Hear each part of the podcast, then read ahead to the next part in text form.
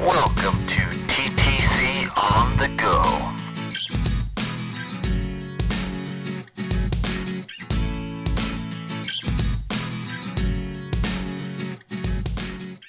Welcome back to TTC for Success on the Go. This is Erishe.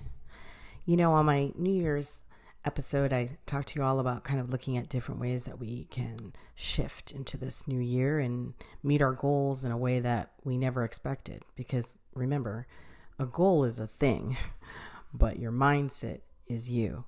So I want to talk on this episode about discovering your interests and growing your mentality around change.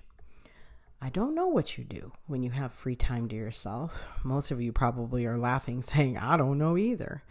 But for adults, hobbies are sometimes a like an extra luxury. You know, it's time sensitive. Do do you really even have the time and the and sometimes the money um, or the space to pursue something that might have been a hobby. I think of a hobby as like an activity that you do on the regular, but really a hobby doesn't necessarily have to be that tangible. You know, simply the idea of prayer or meditation could be considered a hobby, right? Um, paying it forward or just spreading kindness to others, that could be a hobby as well. I had an experience this week where I was down in the dumps and really stressed out. And I decided that rather than carrying that saltiness around all day, it was heavy. I was tired of it. I had already told, you know, my close people, you know, what I was dealing with and how I was going to work through it. And I was tired of hearing my own voice on it. You know, I was at the point like, you need to put this down, put it to, put it to bed, put it to rest. Okay. Yeah. You're stressed out. Yeah. You're a little upset about some things that weren't going the way you thought they should go. Yeah. You got your feelings hurt let's move forward from this because at this point, you know, why live in the past? It's done. Okay, so what did I do? I didn't really have any plan in mind, but I ended up in a store talking to strangers. I don't know if you've ever done this, but it can actually be quite a nice experience. Have you ever had that nice old lady who says something to you random in the checkout line, or a person walks by you and they just smile? That's a charge of positive energy and exchange. It's a form of kindness, right? Reciprocity to other people around you. Okay, I'm not being some goofball who talks to strangers normally, but in this particular situation, it was applicable. And in talking with this woman, uh, within a few minutes, she actually shared a very sad story about where she was. But because she had such a positive spin on it, I was just flabbergasted and it charged me to want to even be more positive and outgoing. And it exchanged to another person within the same 15 minutes. So you could see the contagiousness of this positive spin on the stuff we deal with. I had to look back on my own issues and go wow my stuff is not even as big as what this woman's dealing with right now but look at she's smiling. So i took that with me and i did a few more errands and i made sure to pay it forward.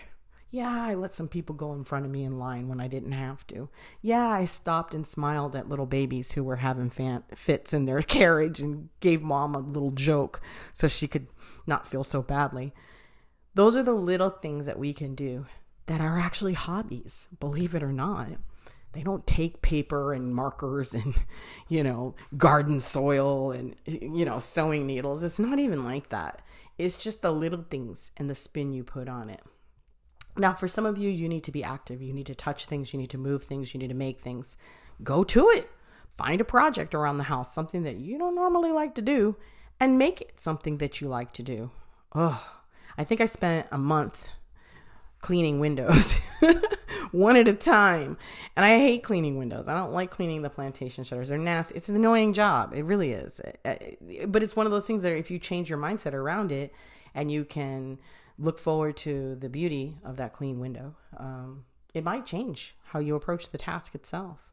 Um, stagnation is one of the biggest complaints I hear from the adults I work with and kids too. People like to see that they're up and up on what needs to get done. And when you feel like your to do list is huge, that's not going to help anybody's outlook on life. It's going to make you feel much more stressed out, probably short of patience, and then you start avoiding, and that's a bad feeling as well. Okay, confession. Oh, I love to procrastinate. There are so many tasks that I just don't like to do, and I will find anything in my possibility to busy myself so that I don't have to do them. Write those things down. because they might be a seed to another hobby. I'm just telling you. A lot of you tell me that you like to clean, you like to cook, you like to flower arrange, or you like to go in your cabinets and alphabetize the spices. That could be considered a hobby. Now, the only reason I'm bringing this up is because sometimes when you all are in that bad place, you're really stressed out, maybe you're depressed, maybe you're having some problems in your relationships, um, or something in the family has shifted and you're just really going through a hell. You might have to rely on those mundane things to get yourself through. Um, it's not rocket science. Distraction is incredibly powerful at helping you be resilient because you just have to keep moving forward. And sometimes you have to fill that time with something more constructive. It'll feel good, you know, when you're done. I also think that's a great place for you to look into your community and helping others. The kids, especially, you kids who listen to your parents um, as they're in the car listening to my podcast, because I know there's a couple of you who like to do that. You're hustling. Hey, you're listening now, so I'm going to tell you right now sometimes it's not about you. Yeah, sometimes it's not about you. If you're miserable and you're frustrated and you're sad or you're mad, stop thinking about yourself. Take the eye out of it. Move on and look at somebody else and see how you can help them. And if it's not a somebody and it's a something, then do it. Go water the plants. Go play with your dog go find an ant in his mound and make him a little leaf roof when it's raining. Whatever it is you're going to do. Sometimes you need to not focus on yourself, you know? It could be as simple as taking a walk through the park and saying hello to a, an older person or holding the door for someone. It's little, you know? It doesn't cost much, but those little tiny acts of not focusing on yourself might make you feel better. Okay, so we reviewed a whole bunch of different ideas of the concept of hobbies and interests, but they're really about mentality and your outlook on things. I think that this care could be really productive for many of you just from simply shifting the idea of a goal into a thinking capacity. It's not this thing you have to measure up to, it is this overall absorption and recognition of the good that's out there and the good that's inside you. Take a look in that mirror and smile. Smile back at that person because they so need it. We all need it. All right, people, you got this. Thanks for tuning in.